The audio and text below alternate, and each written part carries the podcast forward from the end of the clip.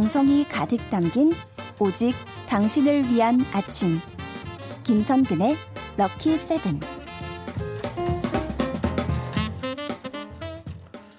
흥미 가득, 의미 가득, 반주원의 들리는 역사. 우리의 역사 상식을 위해서 오늘도 출동! 한국사 강사 반주원 선생님, 어서오세요! 네, 안녕하세요. 네, 반갑습니다. 네, 반갑습니다. 네, 지금 다들 지금 난리가 났네요. 네. 네. 감사합니다, 여러분. 이 정도면은 뭐 거의 제자리를 내드려야 되지 않나. 그런 느낌 감사히 받겠습니다. 이럴 수가. 네. 이혜진 님께서도 네. 학생 모두 듣겠다고 김은숙님, 네. 박경숙 님, 최인자 님 다 아, 오래 기다렸습니다. 반갑습니다. 두근두근. 특히 최인자님은 더 예뻐지고 홀쭉해지셨어요라고. 아 이런. 뭐 눈에는 뭐만 보인다고 분명히 최인자님이 예뻐지고 홀쭉해지셨을 겁니다. 그랬을 겁니다. 네. 네. 아 이렇게 또 모두 다 환영해주고 있는 반 선생님. 네. 오늘은 어떤 내용인가요? 자, 오늘은요, 제가 시작하자마자 예. 이 다짜고짜 퀴즈를 내드리고자 합니다. 갑자기요? 네. 그래서 우리 청취자분들도 저 너무 반가워해 주시니까요. 네. 만약에 빨리 맞춰주시는 분이 계시면 네. 한 분, 뽑자라고 이렇게 제가 강력 건의를 해가지고 예, 예. 선물 좀 드리자 이렇게 한번 오. 주장을 해보도록 하겠습니다. 밖에서 오케이 사인 떨어졌습니다. 네, 아, 드립니다. 그렇다면 네. 드립니다. 자, 다음 읽어드리는 연설을 한 사람은 누구일까요? 아, 네. 뿌디를 제외한 나머지 분들이 맞춰주세요. 아, 예, 저는 안 되는 거군요. 네. 네. 나에게는 꿈이 있습니다. 어, 알겠는데 언젠가 벌써? 이 나라가 모든 인간은 평등하게 태어났다는 것을 음. 자명한 진실로 받아들이고 그 진정한 의미를 신조로 살아가게 되는 날이 오리라는 꿈입니다. 언젠가는 조지아의 붉은 언덕 위에 예전에 노예였던 부모의 자식과 그 노예의 주인이었던 부모의 자식들이 형제의 식탁에 함께 둘러앉는 날이 오리라는 꿈입니다. 언젠가는 불의와 억압의 열기에 신음하던 저 황폐한 미시시피주가 자유와 평등의 오아시스가 될 것이라는 꿈입니다. 나는 내 자녀들이 피부색이 아니라 인격에 따라 평가받는 그런 나라에 살게 되는 날이 오리라는 꿈을 꿉니다. 네.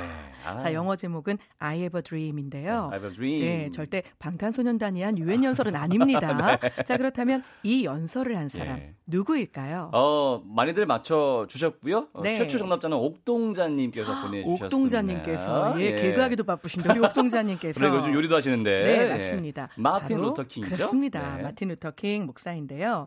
자, 오늘 이 이야기를 해드린 이유 궁금하지 않으신가요? 네, 오늘 무슨 날인가요 또? 네, 아, 무 날도 아닙니다. 아, 그렇군요. 자, 그런데 네. 다음 아. 주 아. 우리가 만나는 수요일이 예. 8월 28일입니다. 예? 네, 바로 이 어. 마틴 루터킹 목사의 이 유명한 연설 I Have a Dream이 바로 8월 28일 날 연설이 읽혀졌습니다. 아~ 네. 그때는 바로 1963년 네. 8월 28일이었는데요.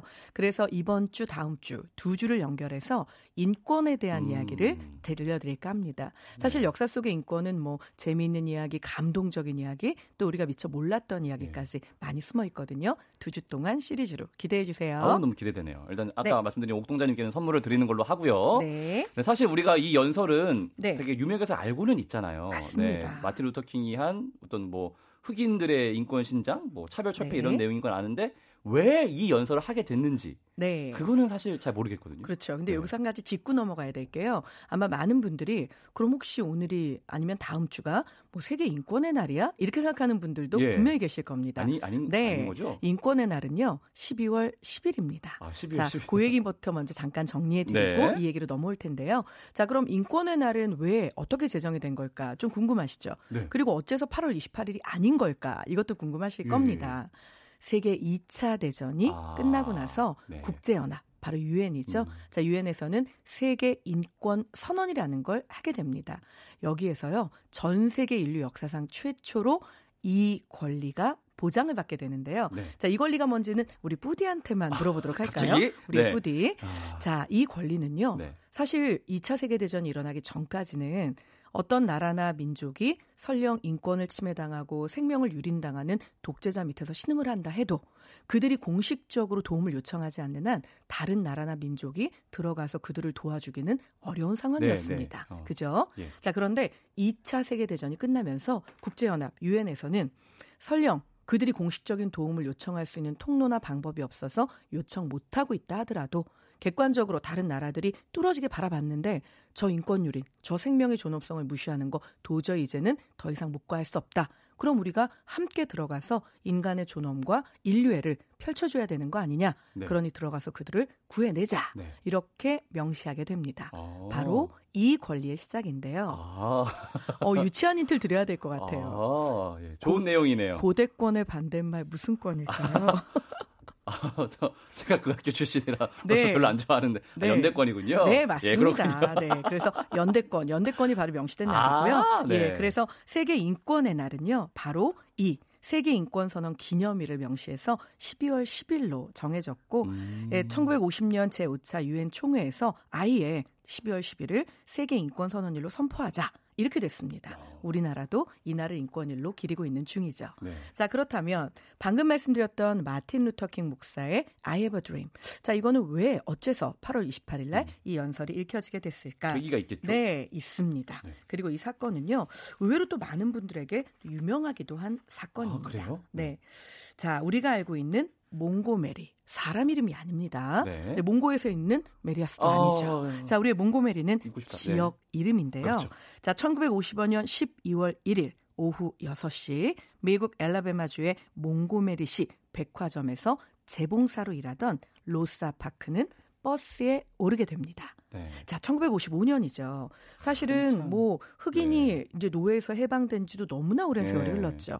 그럼에도 불구하고 몽고메리시에는 악법이 존재했는데요. 자, 백인과 흑인은 같은 버스를 탈 수 없거나 혹은 탄다 하더라도 앉는 자리가 달라야 했고요. 달랐죠. 네. 더 불합리했던 건 만약 백인 구역에 사람이 넘쳐나서 백인이 서 있게 되면 흑인은 무조건 일어나서 그 백인에게 자리를 양보해야 됐습니다. 그런 게 어디 있어요? 그렇죠. 그런데 더 놀라운 건 이미 이들은 노예에서 해방됐기 때문에 네. 멀쩡한 미국 시민으로 세금도 똑같이 내고 있었다는 거죠. 네. 결국 정말 하루 종일 이제 업무에 지쳤던 우리의 흑인 여성 로사 파크는요. 녹초가 돼서 버스를 탔으니까 네. 당연히 의자에 앉았겠죠. 앉았죠. 그런데 백인들의 자리가 넘쳐나서 서 있는 백인이 서너 명 생겨났습니다. 예. 버스 기사는요, 그동안 그냥 관습적으로 그렇게 해왔으니까, 자, 거기는 흑인 여자 4명, 일어나. 이렇게 얘기를 한 거죠. 그런데 우리 로사파크가 끝까지 일어나지 않았습니다. 예. 자, 이걸 두고 버스 안에 있던 뭐 백인들이 설왕설래 난리가 납니다. 저 여자 뭐냐?부터 시작해서 뭐 저 사람도 앉아서 갈 권리가 있는 거 아니야? 까지. 결국은 이 사건이 번지고 번지게 되는데요. 문제는 이 사건을 계기로 경찰이 출동했고요. 결국 로사파크는 인종차별법이었던 짐 크로우법을 위반한 혐의로 체포가 돼서 단지 의자에서 일어나서 예. 백인에게 자리를 양보하지 않았다는 이유만으로 벌금형에 처해지게 됩니다. 자, 이 이야기를 결국은 마틴 루터킹 목사를 포함한 흑인 지도자들이 듣게 된 거죠. 그리고 이 사람들은 그 이름도 유명한 몽고메리 버스 보이콧 사건을 시작하게 됩니다. 아. 자, 몽고메리에 있는 어, 이런 예, 식의 예. 버스 나 타지 않겠어 네네네. 라는 운동인데요. 결국 흑인들은 자기들끼리 차를 태워주기도 하고 또 웬만한 거리는 그냥 걸어서 다니고 심지어 말을 타고 거리로 나오는 흑인까지 생겨났습니다. 음. 자, 이런 일들을 쭉 겪는 과정에서 마틴 루터킹 목사의 집에는 살해 위협이 끊임없이 이어졌고요. 심지어 집이 폭파당하는 사고까지 실제로 겪게 됩니다. 네. 자, 그런데 다행히 결말은 해피엔딩입니다. 예, 예. 자, 1956년 11월 13일 연방법원에서는 버스에서의 인종차별은 불법이다라는 선거를 내렸고요. 음. 그리고 흑인 민권운동가인 제시 잭슨은 로사파크는 우리 모두 일어서기 위해 그녀가 앉아 있었던 것이다. 라는 명언을 아, 남기게 멋있네요, 되죠. 네. 네. 그리고 바로 여기에서부터 이어져서 결국 마틴 루터킹 목사가 1963년 8월 28일 날 아. 일자리와 자유를 위한 워싱턴 행진에서 이 유명한 연설을 말하게 된 겁니다. 결국 뭐 세계 인권이 현대 사회에서 다시 한번 경종을 울리면서 많은 사람들에게 생각할 거리를 네. 남겨준 그런 계기가 된 사건이죠. 아유, 이렇게 배경을 쭉 듣고 다시 한번 그 연설을 생각해 보니까 네. 더 좀 뭔가 뭉클한 게 있네요. 그렇죠. 네. 특히 I have a dream 나에게 꿈이 있는데 그 꿈이 나의 개인적인 꿈이 아니라 네. 인류 모두가 더불어서 행복하게 살아가는 그날을 위한 꿈이라는 게 글쎄 마음속에 뭔가 이렇게 울리면서 치밀어 오르기도 하고 약간 소름이 돋는데 눈물이 나기도 네, 하고 뭐제 경우는 그랬습니다. 네, 저도 그 언덕에서 같이 흑인 아이와 백인 아이가 같이 네. 바라본다는 그 장면이 되게 짠, 짠했거든요. 그때 네. 찡했거든요. 아유, 참. 어쨌든. 네. 근데 이 수업에 등장하는 인물들이 대부분 그렇지만 유명하긴 굉장히 유명한 분들인데 네. 어, 자세히 잘 모르는 분들이 대부분이세요. 네. 그렇죠. 사실 뭐턱 예. 까놓고 네. 얘기하자면 외국 분이고 네. 또 이미 오래 전에 이제 별세하셨고 그리고 사실 우리는 늘 교과서에서 봤기 때문에 그렇죠. 교과서에 나오는 인물의 비슷한 말은 잘 모르는데 어려운 사람인 거죠. 네. 정확합니다. 네. 네. 그런데 마틴 루터킹 목사는요. 한 번 더 집중해서 볼 만한 가치가 충분히 있는 인권 아, 운동가이자 네. 최연소 노벨 평화상 수상자이기도 아, 아, 합니다. 몰랐어요. 네. 아, 자, 바로 이 1929년에 태어나서 68년에 유명을 달리하게 되는데요. 네. 이제 미국 침례 교회의 목사이면서 흑인 해방 운동가이기도 했고요. 음. 1968년의 죽음도 사실은 자연사가 아니라 그렇죠. 암살을 당했습니다. 네. 자, 비폭력주의에 입각한 여러 가지 운동들을 앞에서 이끌었는데요. 1964년 노벨 평화상을 수상하게 이르고요. 음. 이때 그의 나이는 35이었습니다. 어, 진짜 정대 네. 받으셨네요. 그렇죠. 그래서 세계 최연소 네. 노벨 평화상 수상자가 된 거죠. 자, 사실 1960년대까지도요. 우리가 알고 있는 미국은 흑인들의 민권이 사실상은 거의 뭐 황무지였다라고 해도 과언이 그렇죠. 아닐 네. 정도로. 네. 그래서 그 당시에 백인만 출입할 수 있다. 그래서 아예 폴 화이트 온리라고 써 있는 가게들이 뭐 질비했고요. 음. 1960년대까지만 해도 심지어 가게 앞에 이런 문구도 아주 공공연하게 붙어 있었습니다. 그 문구는 뭐였냐면 설마. No blacks and dogs. dogs죠. 네, 네 맞습니다. 정말. 흑인과 개는 사절.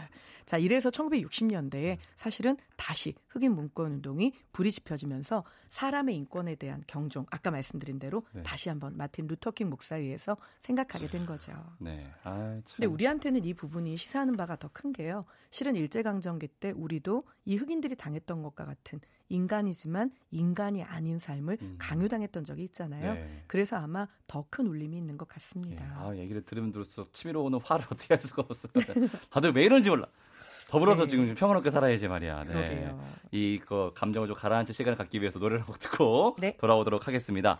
장현철의 걸어서 하늘까지 음악이 좋은 방송 KBS 이라디오 김선근의 럭키세븐 반주원의 들리는 역사 함께하고 계십니다. 오늘은 역사 속 인권 이야기 들어보고 있는데요. 3074님 역사 공부 좋아융 흐름을 잘 알려주셔서 머리에 쏙쏙 네 맞아요. 정확합니다. 제가 학교 다닐 때 저희 한국사 선생님이 반 선생님이었으면 전 한국사 난리 났을 거예요. 아, 너무 잘 봤을 거예요. 감사합니다. 무조건 100점이지. 참 저는요 나이를 헛먹나 봐요. 왜요? 어쩜 이렇게 칭찬이 좋을 수가 있죠.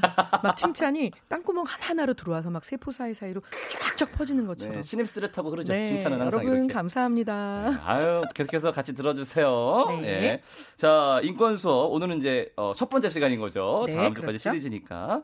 역사 속 인권 이야기 듣고 있는데 좀 더 들려주시죠. 네, 사실은 방금 앞에서 말씀드렸던 마틴 루터킹 목사가 네. 정말 존경했던 인물이 있습니다. 어, 바로 예. 헨리 데이비스 소로라고 하는 아, 사람인데요. 소로, 소로. 네, 자 이 사람이 뭐라고 얘기를 했느냐? 개인적인 신념이나 사회 정의에 어긋나는 것이 분명한 국가의 조치나 법령에 대해서 비폭력적으로 저항하는 것은 정당하다라는 주장을 했습니다. 사실은 뭐 어찌됐든 아까 말했던 몽고메리의 버스 보이콧 사건 이것도 당시 물론 악법이죠. 네. 정의롭지 못하죠. 하지만 당시로서는 존재했던 인종 차별 법이잖아요. 네. 그런데 그 법을 어쨌거나 어겼죠. 음. 그리고 어김으로 인해서 정의를 얻어낸 거죠. 예. 자, 최근에 이제 홍콩에서 있었던 노란우산 음, 시위 네 혹은 네. 요즘에 이어지고 있는 시위들도 중국 정부 입장에서 보면 그들이 법을 어기는 거죠. 예. 하지만 그들은 정의를 위해 또 싸우고 있는 거고요. 그렇습니다. 자, 요런 부분들 우리 교과서에서 지칭하는 용어가 있습니다. 뭘까요? 네, 바로 뭐, 뭐, 그러니까 쉽게 생각하시면 예. 되는데요. 결국은 조건이 붙으면 됩니다. 첫 번째는 정의롭지 못한 것, 불이한 것, 네. 누가 봐도 객관적으로 이건 이건 아니야라고 생각되는 것에 대해서 두 번째 폭력을 사용하지 않고 시위를 하는 것. 음. 하지만 세 번째 분명하게 법을 어기긴 어기는 것. 예. 그래서 네 번째 어쨌거나 악법이어도 난 어겼으니까 그에 대한 대가는 내가 받겠다라고 아, 생각하는 예. 것. 바로 이 네 가지가 갖춰지게 되면요. 이 부분은 정의를 위해 투쟁하는 또 다른 형태의 한거가 되는데요. 이걸 뭐라고 부를까요? 비폭력한 거? 아, 비폭력한 거? 네, 사실은 비슷하긴 한데요. 자, 요 부분들 바로 헨리 데이비스 소로가 그 정의를 이야기한 부분입니다. 네. 그런데 이걸 마틴 루터킹 목사가 너무나 존경했던 부분인 음. 거죠. 그래서 이걸 그대로 따라서 사실은 생활 속에 옮기게 되는데요. 네. 자, 이런 부분들이 후에 이어지면서 사람들은 점점 이것에 대한 관심이 높아집니다. 누군가가 나의 일거수 일투족을 하나하나 감시하고 그것을 심지어 본인들 마음대로 움직이고자 하는 현상을 일컫거나 네. 그런 국가 단체를 이르는 말인데요. 두 글자 시옷 치옷 이것으로 아, 시작되는 말은 네. 무엇일까요? 사... 후디에게만 네. 물어봐야죠. 이건 사찰, 사찰. 네, 맞습니다. 네, 사찰. 바로 네. 사찰인데요. 네. 자, 역사 속에 이 사찰을 당했던 아주 유명한 인물이 있습니다. 굉장히 많으실 것 같은데. 네, 굉장히 많겠죠. 네, 그래서 제가 아무래도. 지금부터 한정시켜 드리고자 아, 합니다. 예. 자, 이 사람은 과연 누구일까요?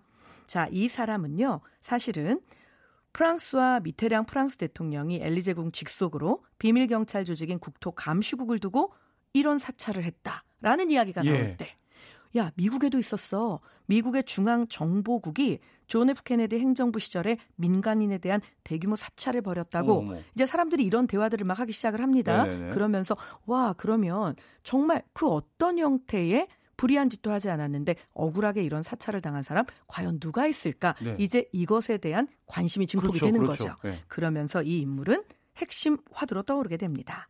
자, 세계적인 과학자인 이 인물은요. 병역을 거부하고 핵무기를 반대하는 것 등에 대해서 이야기합니다. 예. 그리고 사실은 미국의 초청으로 미국으로 들어가게 된 겁니다. 아, 그럼에도 불구하고 네. 미국 정부가 이 사람을 사찰하기 시작을 하죠. 네.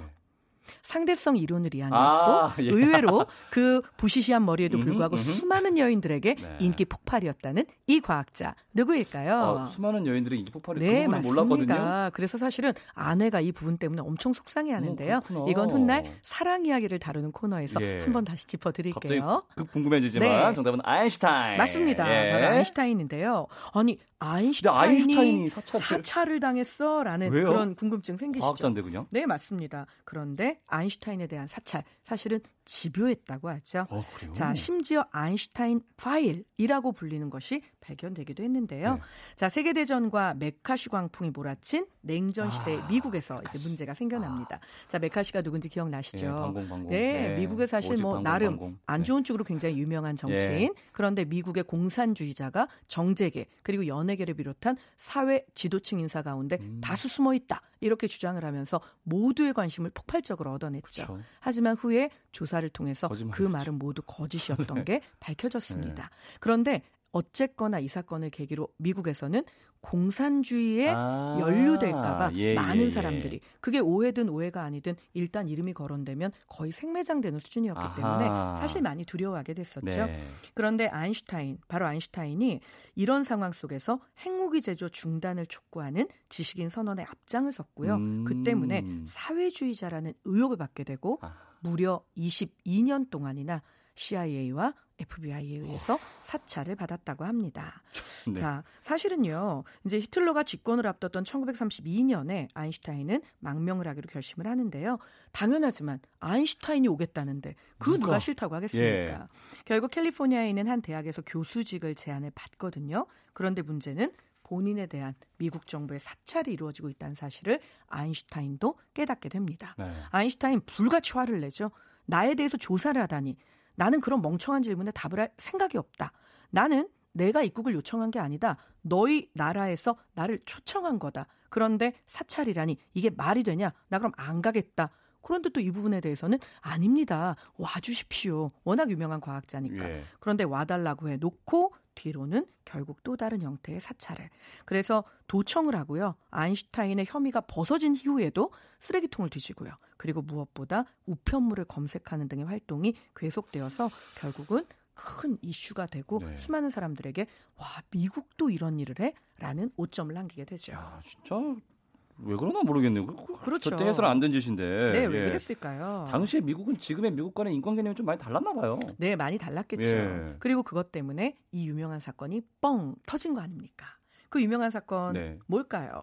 뭘까요? 포레스트 검프에도 나왔던 사건이에요. 포레스트 검. 네. 예, 영화 봤는데 잘 달리는 네. 친구. 네. 자, 그렇다면 이 사건에 대한 얘기를 잠시 해드릴까요? 네. 자, 1972년 선거에서 대중적인 인기를 누리고 있던 민주당 대통령 후보 맥거번이 등장합니다. 닉슨은 불안해지죠. 아, 닉슨. 나 다시 대통령 못하면 예, 어떡하지? 아, 예. 결국은 이 과정에서 하면 안 되는 행동을 하고야 말죠. 예. 당시에 배관공이라는 별칭으로 불리던 일종의 사찰, 그리고 음. 도청을 하는 조직을 만들게 되는데요. 네. 자, 이들이 당시에 워터게이트 호텔에 자리하고 맞아요. 있던 민주당 선거운동 본부에 도청 장치를 가설하기도 합니다. 그런데 도청 장치를 했으면 그럼 좀 끝까지 깔끔했으면 좋으련만. 되게 멍청해요. 네. 네. 심지어 일 처리도 예. 정확치가 못합니다. 네, 그 결과 이 경비원한테 발각이 되는데요. 그러니까요. 경비원이 아니 저 테이프로 붙어 있는 문 위에 저건 뭐지? 여기에서부터 시작을 해서 심지어 처음 한 도청 장치에 문제가 생겨서 그걸 또 다시 하러 들어왔다가 다섯 명이나 되는 요원들이 결국은 경찰에 걸리죠? 강도로 연행이 되게 예. 되는데요. 조사 과정에서 이거 강도 아니잖아. 이게 음. 밝혀지게 되고 심지어 닉슨 대통령은 창피하게도 나는 그들을 모른다. 내가 시킨 게 아니다. 이렇게 주장을 하면서 국민들이 나름 그래 설마 우리 대통령이 거짓말을 했을까?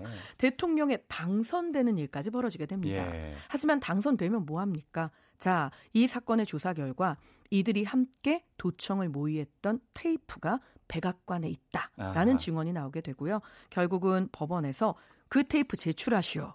그런데 닉슨 대통령이 대통령의 특권을 내세우며 이것을 거부하기 시작을 합니다. 음. 결국 여론은 그에게서 등을 돌렸고요.